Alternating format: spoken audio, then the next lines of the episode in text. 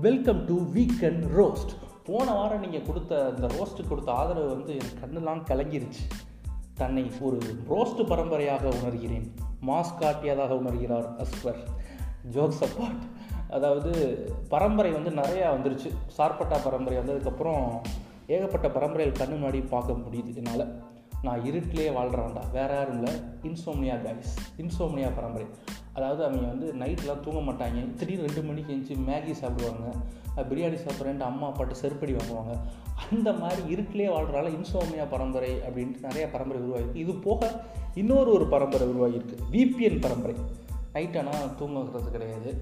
VPN on பண்ணி விட்டுட்டு பல கண்டங்கள் அமெரிக்கா இங்கிலாந்து போன்ற கண்டங்கள் விட்டு கண்டம் தாண்டுவது.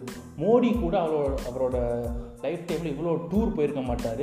வீப்பென் ஆன் பண்ணி விட்டுட்டு வெவ்வேறு பரம்பரைக்கு போகிறது பிரேசர்ஸ் பரம்பரை நாட்டி அமெரிக்கா பரம்பரை. ஒரு பரம்பரையில் இருந்து கொண்டு இன்னொரு பரம்பரைக்கு தாவும் தன்னம்பிக்கையும் தன்னடக்கமும் தலைவன் ஒருவனுக்குத்தான் இருக்கிறது என்று ஒரு மகத்தாக சொல்லிக்கொள்வார்கள் அப்படி ஒரு பரம்பரை தான் விபிஎன் பரம்பரை. இன்னொரு ஒரு பரம்பரை இருக்குது அது வந்து இன்ட்ரோவர்ட் பரம்பரை. அது எந்த மாதிரி அப்படின்னா சப்போஸ் ஹோட்டலுக்கு சாப்பிட போயிருக்காங்க. கொஞ்சம் சட்னி ஊற்றுங்க அப்படின்னா கூட ஊற்ற மாட்டாங்க. ஏன் அப்படின்னா இவன் கேட்கவே மாட்டான். கேட்டால் தானே ஊற்றுவாங்க வெயிட்டருக்கு பயம். அது போக பஸ்ஸில் ஒரு பத்து ரூபா கொடுத்து டிக்கெட்னா ஒரு இருபது ரூபா கொடுத்துருப்பாங்க மீதி ஒரு பத்து ரூபா கூட கேட்க மாட்டான். அந்த ரெண்டு ஐம்பது அப்படிங்கிற மாதிரி கண்டக்டர்கிட்ட கேட்குறதுக்கு ஒரு பயம். கண்டக்டர்கிட்ட எக்ஸ்ட்ரா இருபது ரூபா கொடுத்தா எப்போ நான் ஆளை விடுங்கடா வந்துடுறேன்ட்டு இறங்கி போயிடுவான். அந்த மாதிரி இன்ட்ரோவர்ட்டாகவும் எக்ஸ்ட்ரோவர்ட்டாகவும் இருந்துக்கிறாங்க சில பேர். நான் வந்து சில நேரங்களில் இன்ட்ரோவர்ட்டாகவும் எக்ஸ்ட்ரோவர்ட்டாகவும் இருந்திருக்கேன். நீங்கள் நினைக்கலாம். நம்ம காட்டியும் கொடுக்குறோம் கூட்டியும் கொடுக்குறோம். அப்படிலாம் இல்லை.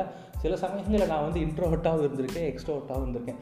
ஸோ இந்த மாதிரி வெவ்வேறு பரம்பரைகள்லாம் இருக்குது. இதெல்லாம் தாண்டி நம்ம இன்றைக்கி நம்ம ரோஸ்ட்டுக்குள்ளே போக போகிறோம் சில பல சம்பவங்கள்லாம் சும்மா வெயிட்டாக காத்துட்டு இருக்குது உங்களுக்காக.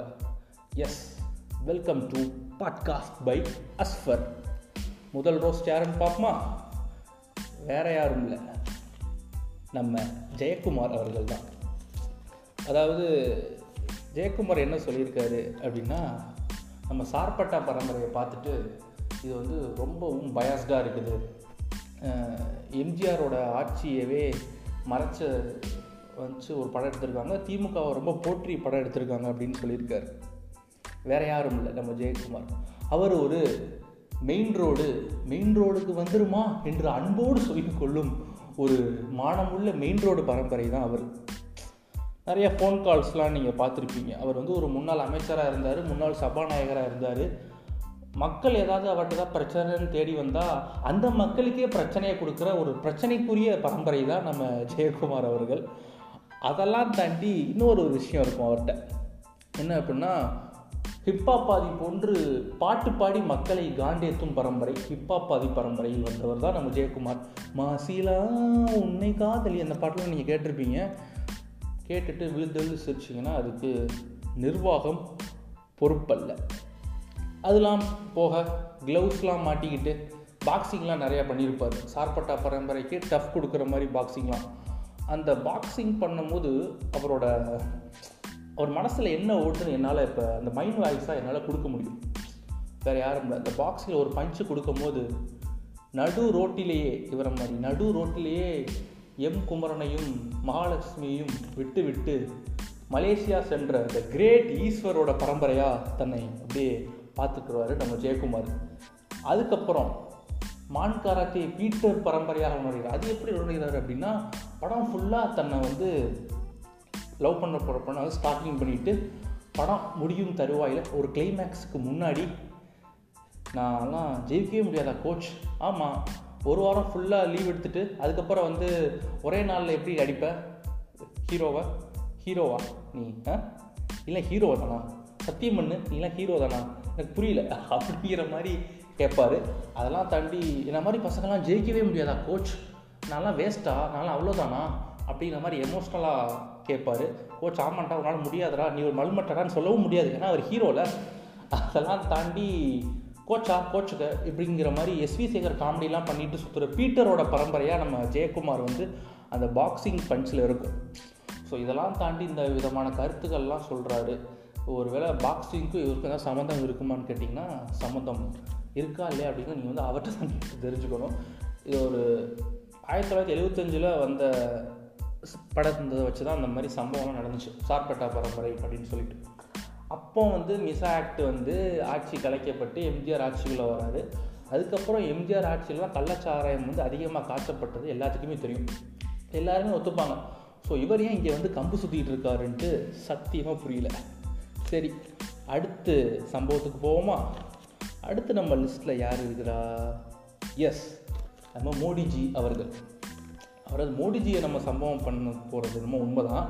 பட் ஆனால் நம்ம அண்ணாமலை எஸ் அண்ணாமலை என்ன சொல்லியிருக்காரு அப்படின்னா சார் மூடியை பாருங்கள் சார் பார்க்கவே கஷ்டப்படுற சார் சாயங்காலம் ஆறு மணிக்கு தாடி வச்சுட்டு ரொம்ப வருத்தமாக பேசிகிட்டு இருக்கார் சார் ஆறு மணிக்கு தாடி வச்சு பேசினா தப்பு கிடையாது சார் பத்து மணிக்கு மேலே ஃப்ரெஞ்ச் பியர் வச்சுட்டு பேசினா பத்து மணி டாக்டர் நினச்சிருவாங்க. அந்த அளவுக்கு இல்லாமல் தாடி வச்சு ஆறு மணிக்கு பேசினா தப்பு அப்படின்னு நினைக்க தோணுச்சு.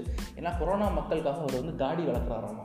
எஸ் அதனால தான் அவர் தாடி வச்சுட்டு ஆறரை மணிக்கெலாம் வந்து பேசிகிட்டு இருக்காரு அப்படின்னு சொல்கிறாரு எனக்கு தெரியும் ஏன் வந்து மோடி வந்து தாடி வளர்க்குறாரு அப்படின்ட்டு? எனக்கு தெரியுங்க. ஏன் அப்படின்னா வேறு ஒன்றும் இல்லை. தாடி ஏன் வளர்க்குறாரு தெரியுமா? தாடியே வளராத பசங்களை காண்டியத்துக்காகவும் அது மட்டும் இல்லாமல் லவ் ஃபெயிலியர் காய்ஸை வந்து ஒரு ஊக்குவிப்பதற்காகவும் தாடி வளர்த்து லவ் ஃபெயிலியர் காய்ஸ் வந்து அவங்க அம்மாட்ட அடி வாங்குவாங்க. என்னடா தாடி வளர்ச்சி கேவலமாக சுற்றிட்டு இருக்கு அப்படின்னு சொல்லுவாங்க. இல்லை மோடியே தாடி வளர்த்துருக்காரு எனக்கு என்ன கேடு அப்படிங்கிற மாதிரி லவ் ஃபெயிலியர்ஸ் கைஸ்க்கு வந்து ஒரு ஊக்குவிக்கும் விதமாக இருப்பார். அது இன்னொருத்தவங்களுக்கும் ரொம்ப மோட்டிவேஷனாக இருப்பார் மோடி. என்னது அப்படின்னு பார்த்தீங்கன்னா அர்ஜுன் ரெட்டி படத்தை இன்ஸ்பிரேஷனாக எடுத்துகிட்டு தாடி வளர்த்துட்டு முடியெல்லாம் வளர்த்துட்டு அப்படியே பங்குற மாதிரி சுற்றிட்டு இருப்பாங்க. மறுநாள் பார்த்தீங்கன்னா லாக்டவுன் போட்டுருவாங்க. அவனே நினச்சாலும் முடி வெட்ட முடியாது. ஏன்னா அவனே கர்நாடகில் பார்ப்பான் கேவலமாக இருக்கும் அப்படின்ட்டு. ஸோ அந்த மாதிரி காய்ஸ்களுக்கு வந்து ஒரு முன்னுதாரணமாக நம்ம மோடி இருக்காருன்னு நினைக்கும் போது ரொம்பவே மகிழ்ச்சி அடையுது. அது மாதிரி நிறைய தாத்தாங்களுக்கு முன்னுதாரணமாக இருக்கார். தாத்தாலாம் நிறையா தாடி வச்சுட்டு வாங்க பேரன் பேரம்பத்திக்கலாம் வாங்க என் தாடியில் பிடிச்சி தொங்குங்க. அப்படியே விளாடுங்க. சறுக்கி மரம் சறுக்கு மரம் விளாடுங்களேன் அப்படிங்கிற லெவலுக்கு வந்து எல்லோரும் சொல்லுவாங்க தாத்தாலாம். ஸோ அப்படி ஒரு தாத்தாவுக்கு வந்து ஒரு முன்னுதாரணமாக சில பெரிய பிள்ளைங்களை வந்து தொங்குனாங்க அப்படின்னா தா தாடியில் நீ தனியாக போய் தொங்கு. நீ தொங்குனா பிற புத்தூர் செலவை யார் ஏற்றுக்கிறது அந்த மாதிரி பாடி ஷேவிங் பண்ணக்கூடிய ஒரு தாத்தாக்களுக்கு ஒரு முன்னுதாரணமாக வேறு யாரும் கேட்டக்கூடாது அதாவது மோடியோட ஆட்சி காலத்தில் வந்து பார்த்திங்கன்னா எக்கனாமி வளர்ந்துச்சா? இல்லை எஜுகேஷன் தான் வளர்ந்துச்சா? இதெல்லாம் எதுக்குங்க வளர்க்கணும்? தேவையற்ற எக்கனாமி தேவையற்ற கல்வியெல்லாம் நம்ம நாட்டுக்கு எதுக்கு கொடுக்கணும்? எனக்கு தேவையுள்ள தாடியை வளர்க்குறேன்டா அப்படின்னு ஸ்டெயிலாக தாடியை வளர்த்துட்டு மோடி மாதிரி எல்லாம் தெரிஞ்சிடா சும்மா வேறு லெவலில் நாடு வல்லரசு ஆகிட்டு போகுது அப்படின்னு ஒரு மோட்டிவேஷனலாக நம்ம மோடி தெளிவு நினைக்கிற போது ரொம்பவே சந்தோஷமாக இருந்துச்சு. அடுத்து வேறு யாருன்னா நம்ம பாலகிருஷ்ணா. அவர் என்ன சொல்லியிருக்காரு அப்படின்னா ஏ ரஹ்மானுக்கு ஒரு கமெண்ட் பண்ணியிருக்காரு. அதாவது ஏ ரஹ்மானுக்கு வந்து எனக்கு யாருனே தெரியாது. அவர் பத்து வருஷத்துக்கு அப்புறம் வந்து ஒரு பாட்டு போட்டு அது ஹிட் ஆகி அது வைரலாகி அவர் வந்து ஆஸ்கர் அவார்டு வாங்கினார். அவர்லாம் கால் தூசு கூட கிடையாது அப்படின்னு சொல்லி பகிரங்கமாக போட்டிருக்காரு. எஸ் ஏ ரஹ்மான் உங்களுக்கு தெரியாமல் இருக்கலாம். பட் உங்கள் உங்களை தமிழ்நாட்டுக்கு தெரிச்ச தெரிவிக்க வச்சதே நம்ம மீன் கிரியேட்டர்ஸ் தான். மீன் கிரியேட்டர்ஸ்லாம் உங்களையே யாருன்னே யாருக்குமே தெரிஞ்சிருக்காது. சரி நீங்கள் எல்லாம் பேசலாமா பாலையா?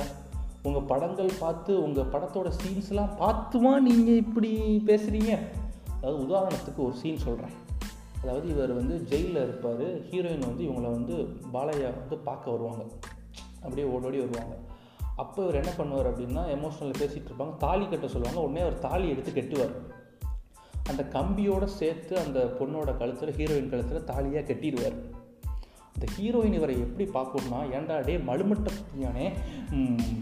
இது கம்பி இருக்கிறது கூட தெரியாமல் தாலியை கட்டு அப்படிங்கிற மாதிரி பார்க்கும். பட் அதெல்லாம் பொருட்படுத்தாமல் அந்த கம்பியை வளைச்சி அந்த பொண்ணு கையில் கொடுத்துருவார் பட் பாலையாவோட மைண்ட் வாய்ஸ் எப்படி இருக்கும் யோசிச்சு பாருங்க நண்பர்களே.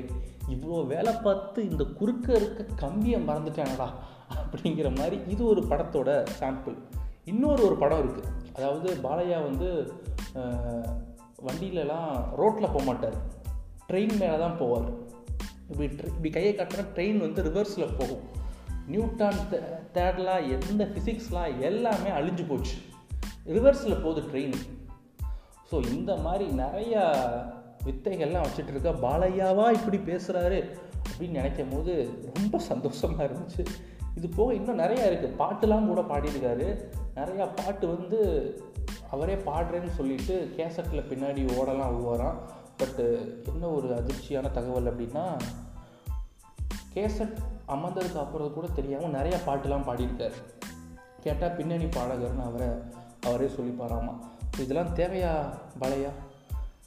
சே இப்படி சில விஷயங்கள் கடந்து போகையில் இன்னொரு ஒரு நியூஸ் நம்ம காதுக்கு போன வாரம் வந்தது. அதாவது மத்திய அரசு வந்து நிறையா கால்ஸ்கள் வந்து ஹேக் பண்ணுறாங்க நிறைய செலிப்ரிட்டிஸோட காலை வந்து ஹேக் பண்ணுறாங்க ஒருவேளை நம்ம மோடிஜி வந்து யார் யார் காலை வந்து ஹேக் பண்ண சொல்லியிருந்தால் எப்படி இருக்கும் அப்படிங்கிற ஒரு சின்ன கற்பனை இப்போ மோடிஜி சொல்கிறார் ஹமரா தேஷ்மே அதெல்லாம் வேணாம் தமிழ்லேயே பேசிடுவார் மோடிஜி.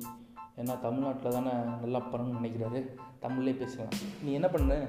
டெக்னிக்கல் டீம் நீங்கள் என்ன பண்ணுங்கள் ராஜாவோட ஃபோனை ஹேக் பண்ணு. எஸ் ஆ ஓகேவா இப்போ ராஜாவோட ஃபோனை வந்து ஹேக் பண்ண போகிறாங்க நம்ம டெக்னிக்கல் டீம் ஹைகோர்ட் ஆகுது மயிராகுது போயா? ஏய் என்னடா இவன்? இன்னும் திருந்தவே இல்லையாடா? ராஜாவோட ஃபோனை ஹேக் பண்ண சொன்னால் இவன் என்னடா இவன்? இன்னும் ஹைகோர்ட்டாவது மயிராகுதுங்கிறான் இது போக மோடியே வேறு கிழிக்கிறாரு ஹச் ராஜா. அவருக்கு சீட்டு கொடுக்கலையாம்மா அண்ணாமலை கொடுத்துட்டாங்களாம்மா ஸோ அதனால் மோடியை சேர்த்து கிழிப்பார். ஸோ இதெல்லாம் தேவைதானா? அதுவும் இல்லாமல் எந்த ராஜாவுக்கு ஹேக் பண்ண சொன்னால் எந்த ராஜாவுக்கு ஹேக் பண்ணி வச்சுருக்காங்கன்னு புரிய மாட்டேங்குது. ஆ ராஜாவுக்கு ஹேக் பண்ண சொன்னால் ஹச் ராஜாவை ஹேக் பண்ணி வச்சுருக்காங்க. ஐயோ டெக்னிக்கல் டீமை வச்சு என்ன தான் பண்ணுவார்? நெக்ஸ்ட்டு சரி நம்ம அண்ணாமலை ஹேக் பண்ணுங்க. அதான்ப்பா முன்னாள் ஐபிஎஸ் அண்ணாமலை. ஆ அவரே தான் அதாவதுங்க கிராஸ் ரூட் லெவலில் நம்ம அரசியல் பண்ணணுங்க. கண்டிப்பாக அடுத்த அஞ்சு வருஷத்தில் நூற்றி ஐம்பது இடத்துலையாவது நம்ம பிஜேபி வந்துடணுங்க ஏய் என்னடா அவன்?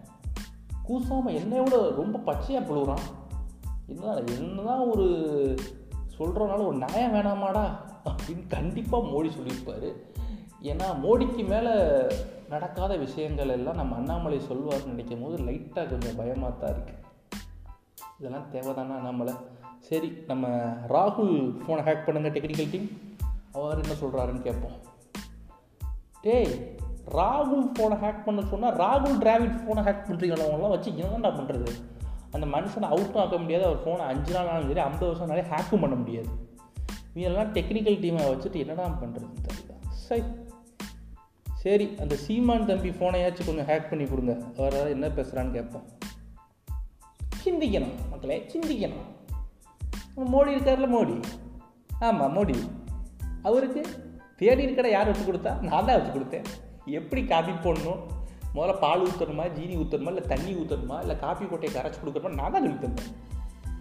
இவ்வளவே தம்பி மோடிக்கு இந்த லாக்டவுனில் டால்கோடா காஃபி எப்படி போடணும் நான் தான் கற்றுக் கொடுத்தேன். அதை பார்த்து போட்டுக்கிட்டு இருக்காரு. ஐயோ இவங்களுக்கு மத்தியில் வாழ்கிறது ஐயோ ரொம்ப சிரமம் தம்பி என்னடா இவன்? எனக்கு மேலே போய் புழுவிட்டு இருக்கான் டல்கோனா காப்பி நான் பார்த்தது கூட கிடையாதுடா. இவன் நான் டல்கோனா காப்பி இவன் தான் எனக்கு போட சொல்லி கொடுத்த மாதிரி சொல்லிக்கிட்டு இருக்கான். யார்ரா அவன் இந்த மாதிரி பண்ணிக்கிட்டு இருக்கா எப்படி? ஸோ இந்த மாதிரி வந்து நம்ம தமிழ்நாடோட எல்லாத்தையும் ஹேக் பண்ணி வச்சுருக்காங்க நம்மளோட மோடி சர்க்கார். ஸோ இதெல்லாம் தான் இந்த வாரம் நடந்த ஒரு சம்பவங்கள். நிறைய சம்பவங்கள் நடந்துச்சு. பட் இதெல்லாம் கொஞ்சம் என்கேஜிங்காக இருந்துச்சு என்டர்டெயின்மெண்ட்டாக இருந்த காரணத்தினால நம்ம ரோஸ்ட்டில் இதெல்லாம் இடம்பெற்றுச்சு. அதெல்லாம் தாண்டி சர்பட்டா பரம்பரை பற்றி நான் வந்து ஆல்ரெடி நம்ம ரிவ்யூவில் போட்டாச்சு. பட் இருந்தாலும் ரொம்ப சீக்கிரமாக போட்டிருக்கலாமே. எவ்வளோ லேட்டாக போட்டிங்கன்னு சில கேள்விகள் வந்தது. பட்டு நான் என்ன நினச்சேன் அப்படின்னா சில நல்லா பேசிட்டாங்களே அப்படின்னு நினச்சேன். பட் இருந்தாலும் இது தப்பு. நம்ம வந்து மலையாள படத்தெல்லாம் கொண்டாடுறோம் சூப்பராக இருக்குது அப்படி இருக்குன்னு சொல்கிறாங்க பட் நம்ம தமிழ் படத்தை வந்து விட்டுறக்கூடாது. அப்படிங்கிறதுக்காக நான் அந்த நான் பேசிட்டு அந்த படம் வந்து ஹிட் ஆச்சு அப்படின்லாம் சொல்ல போகிறதில்ல பட் இருந்தாலுமே ரொம்ப சூப்பராக நம்ம பேசலாம் எப்படிங்கிறத அந்த படத்தை எடுத்து பேசுகிறோம் பட் இருந்தாலும் சர்பேட்டா படம் சூப்பராக இருக்குது அப்படின்னு சொல்லும் போதே ஆரியா வந்து அரண்மனை த்ரீ பண்ண போகிறாரு அப்படின்னு நினைக்கும் போது லைட்டாக கொஞ்சம் பயமாக தான் இருக்குது அடுத்து ஒரு ரோஸ்ட்டில் உங்களை வந்து நான் சந்திக்கிறேன். Tata bye bye see you